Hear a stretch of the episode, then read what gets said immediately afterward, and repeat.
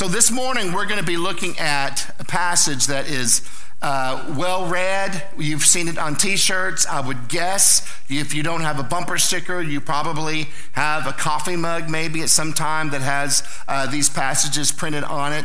They're, they're passages with which we're very familiar, and I am so grateful, especially when the promises of God are articulated so clearly in Scripture. And this is one of those scriptures that very clearly articulates one of the precious promises of God if we have a heart of faith and willing to respond. And simply put, what we're going to learn this morning from this passage is that we will experience the peace of God during anxiety if we create a practical rhythm of prayer.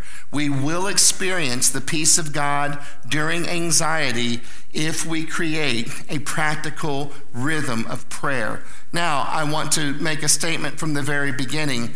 I am not saying that the only thing you might need is a practical rhythm of prayer. I am saying for the follower of Jesus who wants to cooperate with the Holy Spirit, who is using everything in our lives to conform us, to, to, to, work for the good of our being conformed to the image of the Son, then we want to seriously consider what Paul means by his instruction of, of, of cultivating a practical rhythm of prayer.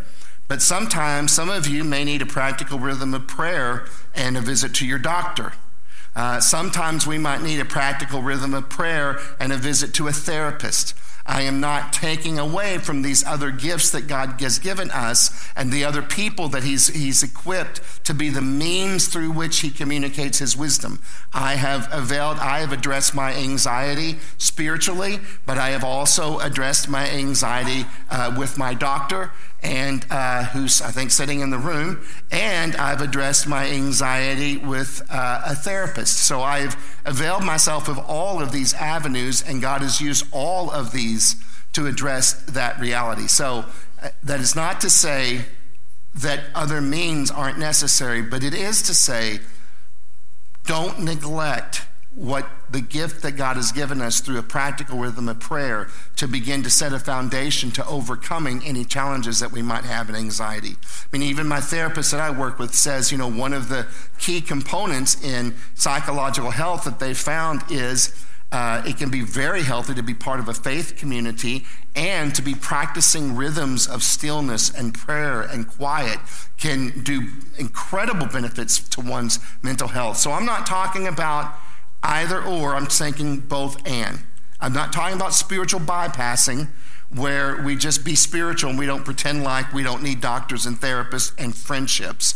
But what I am saying that this passage certainly celebrates, and we should never be cynical or discount the power of, of responding to the scripture through the power of the Holy Spirit and cultivating a practical rhythm of prayer that then empowers us to experience the supernatural peace of God in every circumstance because we have given ourselves over to walking with God in the midst of our suffering through prayer. Now, anxiety is something we can't get away from. Anxiety is the pervasive atmosphere of contemporary America. And, I've, and I've, as I've gone over this sermon, I've told myself and chastised myself, I'm not going to go off on any nerdy rant, so I'll try to keep it briefly. But my friends, we've got to be smart about that. Our society will continue to promote an atmosphere of anxiety because the people who want to control us will do so through our fear and anxiety. And the people that want to separate our money from us and put it into their pocket will do so by exploiting our fear and anxiety. Therefore, the reality of fear and anxiety and the opportunities to be reminded of all the things we should be anxious about will always be present with us, especially the more involved we are in media and social media and news and advertisement, because the machine is fueled and supported by our irrational responses because of the stirring up of our fear and anxiety.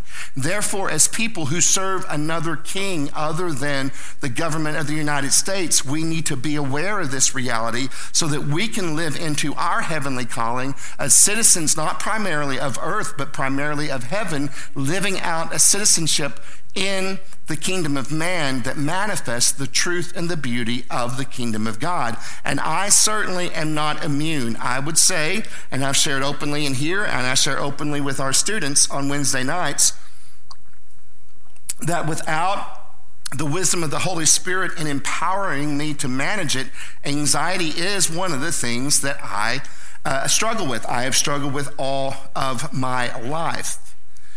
And so, for me, without setting my intention through mindful prayer, anxiety is the default atmosphere of my inner life. And if peace and anxiety are the thermometers of my heart, in other words, they're the things that measure the atmosphere. If peace and anxiety are the thermometers of my heart, then mindful prayer is the thermostat. And I love that because the thermostat, I can look and gauge whatever the atmosphere may be, but then I have the power to make a choice to adjust that thermostat. And making the choice to adjust the thermostat changes the atmosphere. So, although the atmosphere I can't control, I do have control about whether or not I own my responsibility with the power that I have to adjust that thermostat.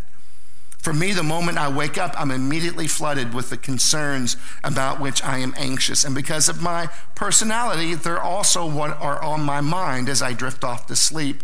And then they're like, like an obnoxious little troll at the foot of the bed. When I open my eyes, they're there going, Hey, we've been waiting for you.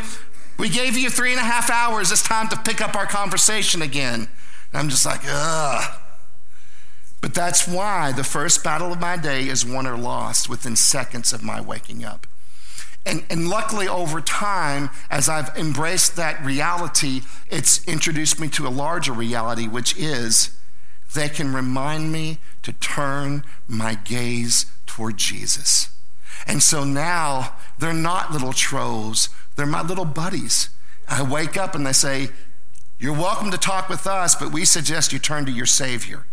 And to which I say, Thank you, anxieties. I think I will ignore you for now. And I turn my gaze toward my Savior. So now this rhythm has caused the first battle of the day to become the first blessing of the day because it helps my soul set its gauge in a way that's going to impact all of the other interactions that follow me in the moments that come behind. Well, what about you? Think for just a moment, we won't want to, I don't want to dwell on this too long, but think just a moment about your own anxieties. Specifically, what are the most common sources of your anxiety? Because one of the things that I've noticed in this journey is it's always helpful for me to recognize that from one season to the ne- next, the, the, the, the source of my anxieties are going to be different. It kind of depends on the state of the nation, the state of my marriage, the state of the church, the state of my children. I mean, at various different phases of their life, I, there was a different set of anxieties that I had to wrestle with, and I thought would eventually go away once they walked down the aisle and got their degrees and started giving me money back.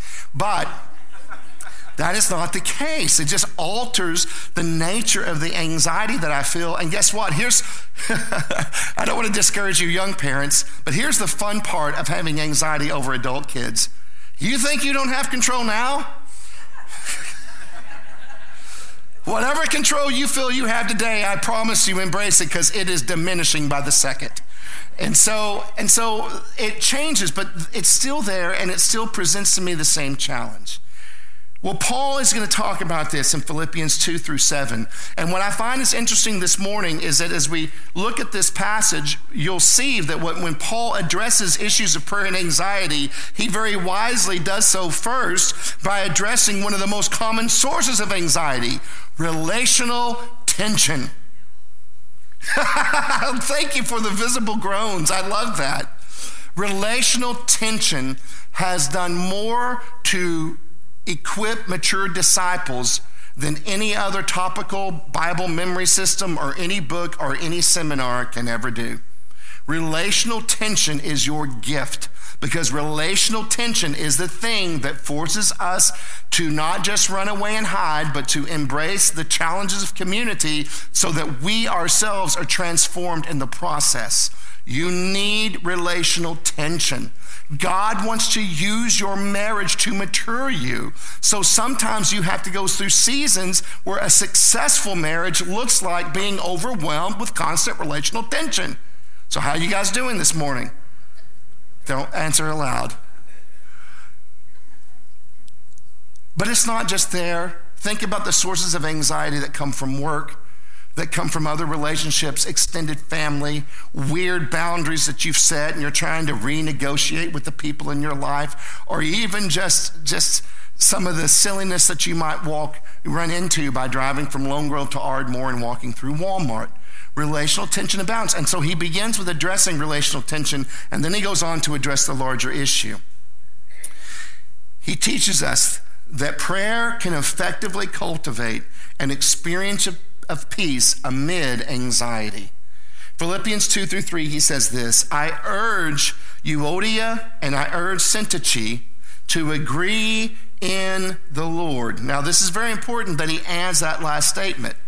Because as you said here, as we've said here, we're not looking for everyone in this community to have to agree with all the points of doctrine. We don't have to agree with all the points of, uh, of theology. We don't have to agree with the best music genre to use in worship. We don't have to have agreement on these things, but we do have to learn how to embrace our differences in a way that we not simply tolerate, but we can lovingly affirm one another in the process.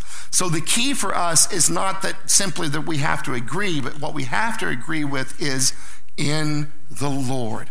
At the end of the day, regardless of our various spiritual journeys, our, our and, and, and uh, this, there's not enough written on this, but one thing I've noticed, we like to think our spirituality and theology comes from our commitment to objective truth. But if you talk with people long enough, you'll see personality, uh, uh, uh, temperaments they lend us to liking and preferring one theology over the other. And so oftentimes, even our doctrines and theology are saying more about us than the things that we believe. And so, what we are trying to do here is not say, okay, everybody, let's all agree on the same ideological line here, but let's agree on this Jesus is beautiful. He is a Savior that will never fail. He is within us as the hope of glory. And as we together learn to expand our awareness and consciousness of Christ within, so that the power of Christ animates who we are, we can live and display the fruit of the Spirit in such a powerful way that it will transform us, our families, our communities, and our world. That we can agree on. We may disagree on the its, ifs, ands, or buts and the hows of how this happens, but we can create unity under the banner that Jesus is Lord, and knowing Him as Savior, Lord, and friend has a significant impact on the direction and the health of our lives. And so, and so what he emphasizes, they have to agree in the Lord. And he says, Yes, and then I ask you, and then he says, sometimes the community has to be committed to this unity because sometimes we have to help one another. He says in verse 3, Yes, I also ask you, true partner, to help these women who have contended for the gospel at my side, along with Clement and the rest of my co workers whose names are written in the book of life. Now, it may seem for a moment, this seems a little awkward that he's mentioning you, Euodia and Syntyche specifically by name in a public letter, but clearly the reason why he's doing this is, and again, it's also good because it also corrects some misunderstandings of Paul. Paul empowered women for leadership in ministry. There's no way of escaping it. Now, can you look at a few verses, rip them out of context, and rethink them in a way that's oppressive to women? Of course you can. But if you are open in your heart and you look at the overall direction of Paul's life, he empowered women for leadership and ministry. And this is one of those great examples. He lists them among his group of co workers contending for the gospel. So I think the reason why he mentioned these ladies by name is because they are modeling leadership for the community, and it is even of utmost, even of more importance, that they take to heart their responsibility to model disagreeing while still being of one mind in the Lord. So he highlights this reality. And in fact, really, all he's doing in Philippians 4 2 is he's urging a practical modeling and embodiment of the exhortation we see in Philippians 2 2, which is this.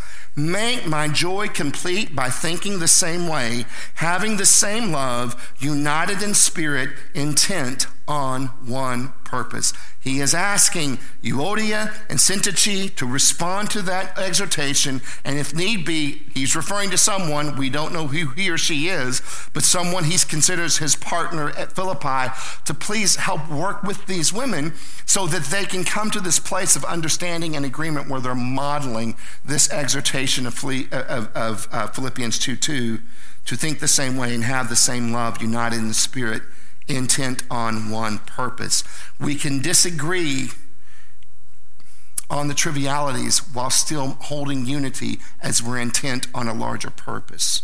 Then he moves right into this principle in Philippians 4, verses 4 through 7. Let's read it together. Rejoice in the Lord always. I will say it again rejoice. Let your graciousness be known to everyone. The Lord is near. Do not be anxious about anything, but in every situation, by prayer and petition, with thanksgiving, present your requests to God, and the peace of God, which transcends all understanding, will guard your hearts and your minds in Christ Jesus. Now, let's look at just kind of the three ideas here. Um, where he, he, he speaks about peace, prayer, and anxiety. And if you want, what you can see in this verse is that peace is the what, prayer is the how, and anxiety is the why. Peace is what we're looking for, prayer is how I get there, and the reason why I need this peace is because without this peace, I'm overwhelmed with the reality of my own anxiety or anxiousness of spirit. Now, now notice Paul's wording here. He says, Do not be anxious about anything. We are not commanded to never experience anxiety, but to refuse to be anxious. And that's very important distinction. If what you think I'm saying is there's a moment where you're so powerful in Christ that stress and anxiety are, are, are things you no longer have to contend with, I assure you, you're misunderstanding what I'm saying. There is no, there is no flippant triumphalism here. Stress and anxiety circumstances will always be present in our lives, but we have a choice to respond to them in such a way that they begin to define who we are, or we are empowered to find God's grace in the midst of them so that we can grow through them and even beyond them. So we're not told we're not told to get rid of opportunities for anxiety, but to refuse to be an anxious people. If by the power of the life of Christ within, we would prioritizing practicing the appeal that Paul makes in this section of scripture, I can guarantee you that the Holy Spirit will transform us. And that's part of the invitation. In general, we can't control circumstances that bring anxiety because anxiety presents itself every single day. Now, again, I, I don't want to take too much of this time, but with an audience, I don't want to, this size, I don't want to be irresponsible either. That there are times when you're in a toxic environment or a toxic relationship or a non boundaried relationship where you can have some control over your circumstances. Namely, maybe in this season you need to remove yourself from those circumstances. So I'm not speaking to those kinds of situations. Of course, they're out there and we have to be wise about that. But what I am saying that there's this other level of constant anxiety that we are invited to participate in and we just can't control. I can't control what the economy is going to do. I can't control how people are going to interpret me. I can't ha- control how they're going to react based on those interpretations. You can't control my choices. I can't control yours. And you know what? We can each make choices that might bring anxiety into one another's lives. So that I can't control. But what I can control is my response. I, we can control our choice to respond with either worry or mindful prayer. These are two options that are always present before us whenever anxiety floods our way. When that anxiety happens, there's a choice. I can respond with worry or I can respond with mindful prayer. Either choice is going to have a significant impact on the atmosphere of my heart and therefore on the atmosphere of all the relationships in which I am connected. Anxiety and peace are atmospheres that compete to guard our hearts. You know, that's the that's where we're moving at this. Well, then if you do these things and the peace of God will guard your heart. Well, if I don't do those things, what's guarding my heart? Anxiety will be guarding my heart. Peace and anxiety are two atmospheres that vie for the control of being the guardian over my heart. So take a deep breath and close your eyes and just ask your heart, which is guarding your heart today? In this very moment, which is keeping watch over your heart? Anxiety or the peace of God? The atmosphere that's in our heart creates an energy that overflows and affects every relationship and circumstance in which we participate. I had a little misunderstanding and conflict with one of my daughters this week.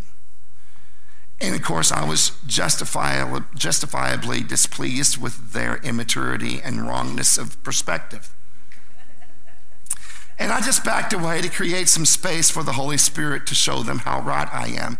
It's a strategy I use with my wife from time to time as well. And I had this transformative moment that I had to sneak away by myself because the Holy Spirit convicted me that this communication issue has its roots way down in the history of our life together. And as I sat and listened, the Holy Spirit gave, gave me grace to see This is one of the unintended consequences of parenting out of fear. I didn't feel shamed. I didn't feel rejected. I felt the loving, motherly presence of the Holy Spirit in that moment, bringing affirmation and saying, You can't hate yourself, but you also can't be blind to this. You didn't want this consequence, neither did she, but this is on you. It's a consequence from parenting out of fear when she was seven, eight, nine, and 10 years old. And so I'd step back and push back the fleshly temptation to be overwhelmed with guilt and shame, because that was my first reaction response. But I realize even that's a way of bypassing the lesson that's right in front of me. Because if I do that, then I still won't grow from this revelation. So I just sat and wept and let it wash over me. I made confession of my sin and then I confessed to my daughter. And I realized this is the beauty of walking with the Holy Spirit. And it also reminds me that making the choice to not have a rhythm of prayer and to let fear and anxiety drive the motivations of my heart creates consequences that I don't intend and nor do I want. And therefore, I did the best I could back then, but now I know better. And so I am responsible before the Lord to choose better now that that space has been created. So, that atmosphere, the energy of our hearts impacts every relationship and circumstance in which we find ourselves. The question we must ask is are we projecting anxiety or are we projecting shalom? Whether we're conscious of it or not, the atmosphere in our heart affects the atmosphere of our lives. So then he goes on to say, in every situation, because some situations are just going to have stress and anxiety, present your requests to God. Now, I'm, gonna, I'm not going to talk a lot about the mechanics of prayer. A year ago, we did a whole six week series on how to pray. You can go back and take a look at that, but honestly, you probably won't want to because there are so many great, better pieces on YouTube or whatever at this point, other books. We've got all that information to talk about the mechanics of prayer. And honestly, if you're really confused about it, set an appointment. I would love to sit with you and just say, hey, this is how I pray. If it helps you, then you pray with me for a few weeks and see what's helpful. But that's not the sermon today because what I want because the problem with talking about the mechanics of, mechanics of prayer is that it reinforces the idea that prayer is a utility to serve your needs rather than a conversation with your friend and savior. And, and that, I think, is one of the biggest problems is evangelicals treat prayer the way the Harry Potter world treats their magical wands. That if I just say the right things and do the right flick, then I'll get the thing that I want to help make my circumstance better. This is not prayer. Prayer is the thing that makes your journey with your partner go from a wedding to a marriage. Conversation does that. We don't just write each other letters and never spend time in one another's presence, really getting to know one another's vulnerability in an intimate way. And we don't do that with prayer either because we treat it as a utility for getting stuff done, when really it's an invitation into intimacy with your, with your Savior, with your Creator. So that's, I'm not going to emphasize that this morning. What I want to say and emphasize is that the way that a Jesus follower avoids living in an atmosphere of anxiety is by cultivating an atmosphere of peaceful presence. And we cultivate this atmosphere of presence by living a rhythm of mindful prayer. And why do you say mindful prayer? Because I'm not talking about mechanical prayer. I want to emphasize prayer is the primary way that we practice being with Jesus. Prayer is the primary way that we practice being with Jesus. It's not the primary way we get our miracle. It's not the primary way we get stuff done. It's not the primary way we get enough gumption to stop saying TT and doo doo and have a more moral life. That is not what it's for. Prayer is the primary way that we practice being with Jesus. And if prayer is not foremost and first that, then it's really just kind of baptized witchcraft to where I'm going to learn the right things to say to try to control the circumstances of my life. Um, we are invited to something deeper than that. We are di- divided, we're invited to something deeper than the manipulation of circumstance. We are invited into participation and partnership with the God who's always continuing to create in the midst of every circumstance and we can participate with that rhythm of, of, of, of creativity as we engage in a practice of prayer. So, therefore, my friends, anxiety, I want to submit, is an invitation to intimacy. Anxiety is an invitation to intimacy. Anxiety is the sensation that allows us to be aware when we drift from the conscious presence of God. I didn't say presence of God because you never will, but you can make choices to drift away from the conscious awareness of the presence of God. Therefore, anxiety is not the monster that threatens our well being, but rather the friend that beckons our return to the presence of God, if we will allow them to do their job. And how do we return? It's not complicated. We return by simply yielding our soul's gaze to the God who is love with us.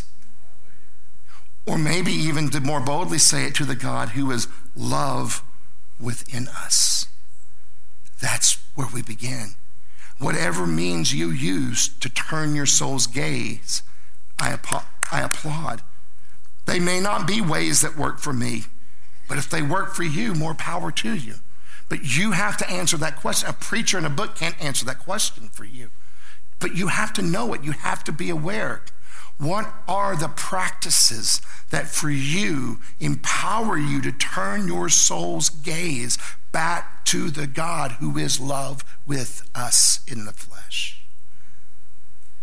This yielding will happen the moment we invite God into the experience of our anxiety. Thus, anxiety becomes the stuff of our conversation with our Lord. Every morning for years before church, I gather with the elders for what we call elder prayer. Do you know what elder prayer is before it's elder prayer? It's a rehearsal of our collective anxiety. That's becomes the stuff of prayer. We have to talk about things we'd rather not talk about in order to bring these things into the presence of God. And there are times that sometimes we overdo it. We're talking to one another too much and not talking to God enough.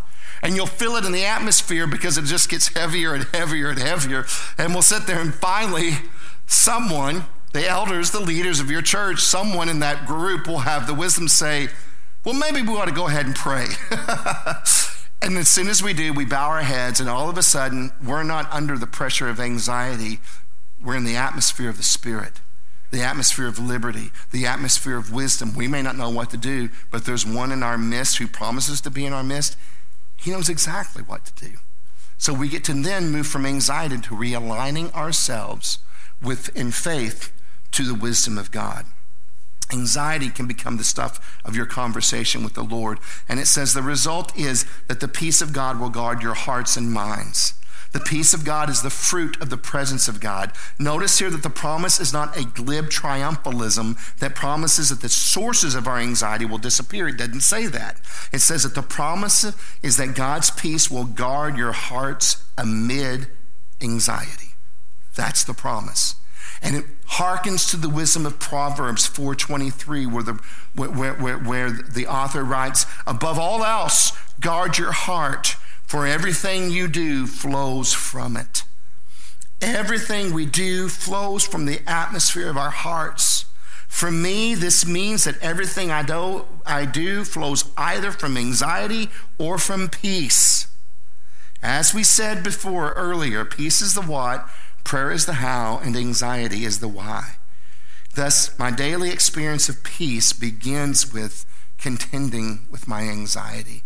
So, the very thing that I used to rail against and to hate, I'm able to take a deep breath and say, Thank you, God. Thank you. Thank you for this avenue of invitation to intimacy.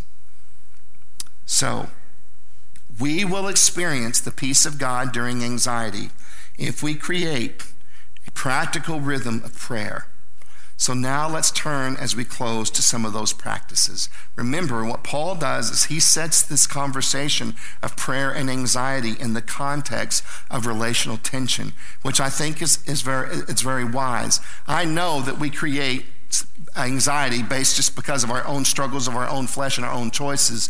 But as I reflect upon my life, and as you reflect upon yours, we probably would come to an agreement and say, but the majority of my stress involves other people. It's like I heard, a, I read a cynical author who I really love, but I don't want to take all my life cues from. Uh, the other day, he said, I don't hate people, I just seem to feel a lot better when they're not around. And uh, I was like, it's kind of anti community, but I got to be honest. There's a part of me that says, Amen, brother. And so, and so, because the reality is, relational tension is a significant source of a lot of our stress. And so, we have to be willing to go through a process with the Holy Spirit of recognizing that. So, a few ideas for your practice. Uh, number one, you need to name it to tame it. In other words, for me, anxiety is ambiguous. Now, if I don't question the, the ambiguous nature of my anxiety, I will just live the day with a sense of dread. I don't know why I feel dread, but it's just there. And I'm kind of waiting around every corner for whatever the thing is to jump out and get me. Sometimes it does, sometimes it doesn't, and sometimes I make it happen because I'm so focused on it. And so, so the first thing that I want to be aware of is I want to name it to claim it. How do I know that I'm anxious? Rather than I'm just, you know, out of sorts or whatever. Well, for me, and if this is helpful for you, it, it, it I, I would commend it to you. Number one, I check with my body. There are certain places in my body where I feel the anxiety more than others. And as I've shared my journey with others, I realize we're not all the same. Some people feel it in their neck, some people feel it between their shoulder blades. For me, my anxiety is felt right here in the center, of my gut. When I was young, I think second grades, I had severe panic attacks every morning, dropped off at school. And, uh, and I would react very strongly physically and emotionally in, in ways that, you know, I could be embarrassed about as a 50 year old, but hey, I was just doing what, the best I could when I was seven years old. But what I do remember now that I've, I'm decades removed from that, and I don't struggle with that anymore in the same way. Uh, but what I've noticed the other day is that the sensation that I feel right here was exactly the sensation that was present when I was seven years old, having complete breakdown panic attacks. And I don't do that anymore, but the same place is where my anxiety. That's where I'm first going to feel it. I'm going to feel it right here in the center of my gut, and so I'm going to pay attention to that. Is this ambiguous? Is this just the ambiguous fear that's set in here to distract me? If it is, I'm going to let it go. But I'm going to take a moment to say, okay, why is my gut feeling this way? What is going on? Why am I anxious? And immediately I'm going to go to a circumstance or maybe a conflict, or I'm going to think about what do I fear? But here's what's interesting. If I will explore, I'm anxious because of this person, I'm anxious because of this uh, th- this uh, circumstance. I am, I am anxious because of this fear. What I need to get down to is the, answering the question what do I need? Because I have discovered that the vast majority of times there's an unspoken need that I fear God won't take care of. I've got to get down to that point where I can name it and bring that into the presence of God. Because oftentimes our fears and anxieties are just a reversal way of our mind telling us that we're neglecting something that we need. And you know what? The Holy Spirit is so powerful and wise and tender. If we will open ourselves up in the presence of God, like the psalmist says, Spirit, search my heart and see if there's any hurtful way in me and lead me in the way everlasting. Psalm 139 the Holy Spirit will begin to reveal that. Now, it may take layers. I'm mad at this circumstance. Well, no, I'm mad at this circumstance because this person is going to be there. Well, I'm mad at this person because X, Y, Z. Or I'm mad because I'm so committed to excellence, I want to make sure this project is perfect. Really? Why do you need that? Is there someone you're trying to impress? Mm, well, maybe. Or maybe it's not someone to impress. Maybe it's just I want to project an ideal of success and I'm afraid of what would happen if that gets threatened. I, I never know exactly, but if I start asking those questions, I get past the surface down, surface down to what's really going on in my heart, and that is where the good stuff happens, my friends. That's when the Holy Spirit works the change that begins to transform our lives and liberate us. Secondly, when it comes to our relationships, these are just wisdom from my journey. I'm not telling you have to do this, but if it's helpful, then great, then it's yours. Practice listening to learn rather than listening to defend. Practice discerning the posture of your heart because every person in our life is our teacher. And if we're willing to ask questions until we understand their frustrations, viewpoints, and experiences, we might learn something about ourselves. My suggestion is if this is life affirming to you, and it fits where you are in your journey with the Lord, then own the truth that your projections, offense, and judgments are first and foremost revelations of your own heart. Maybe only revelations of your own heart. I mean, I, this has become such a truth in my soul that the moment I hear someone complaining about someone else, I'm going, You're just telling me about you. I've just gotten a lot more insights into you, way more than I have the person you're talking to me about. And then when I start complaining about someone, I stop and say, Oh, I just revealed my heart. I didn't say anything of revelation about them. That was just assumptions. The revelation was what was revealed about what's in the atmosphere of my own heart, and then I'm projecting upon them. In other words, my assumptions of the motives of others are always projections of the motives of my own heart. And we have to keep that in mind. Secondly, and I've been working on this for a few years now since I heard it two years ago. Uh, Steve Cuss, who's an anxiety coach, which I didn't even know they had those, but apparently they have anxiety coaches. So there you got your pick a life coach, anxiety coach, or death coach. Uh, there are all kinds of coaches out there. Uh, but but, but he, he, he's the one that turned me on this idea of the life giving list. And I love it because it shows how practical the Holy Spirit uses all the natural means of our life to deliver to us the grace that we need in the moment that we need it. Who and what are the people, places, and activities that bring life to you and remind you of God's presence and kindness towards you? Write those things down. I didn't know where they were, but when I wrote the list, I realized I had them. My back porch, for example, at least three times a week, I sit on my back porch after the sun goes down. I play an evening jazz playlist and I sit and I listen and I thank God. Sometimes I light up my pipe, sometimes I don't. Sometimes I turn off my music and listen to the songs of the cicadas, crickets, toads, and raccoons. But all of that has become for me a sanctuary. It's my sacred place that moves me just as much as if I were, were, to be uh, walking into the grandest of cathedrals. So, where are those? Where are those people? Where are the people that actually celebrate you? Not love you in spite of yourself and not tolerate you, although we need those people too. But there are a few of those people out of that group. They celebrate you. Who are the people who celebrate you? Write them down.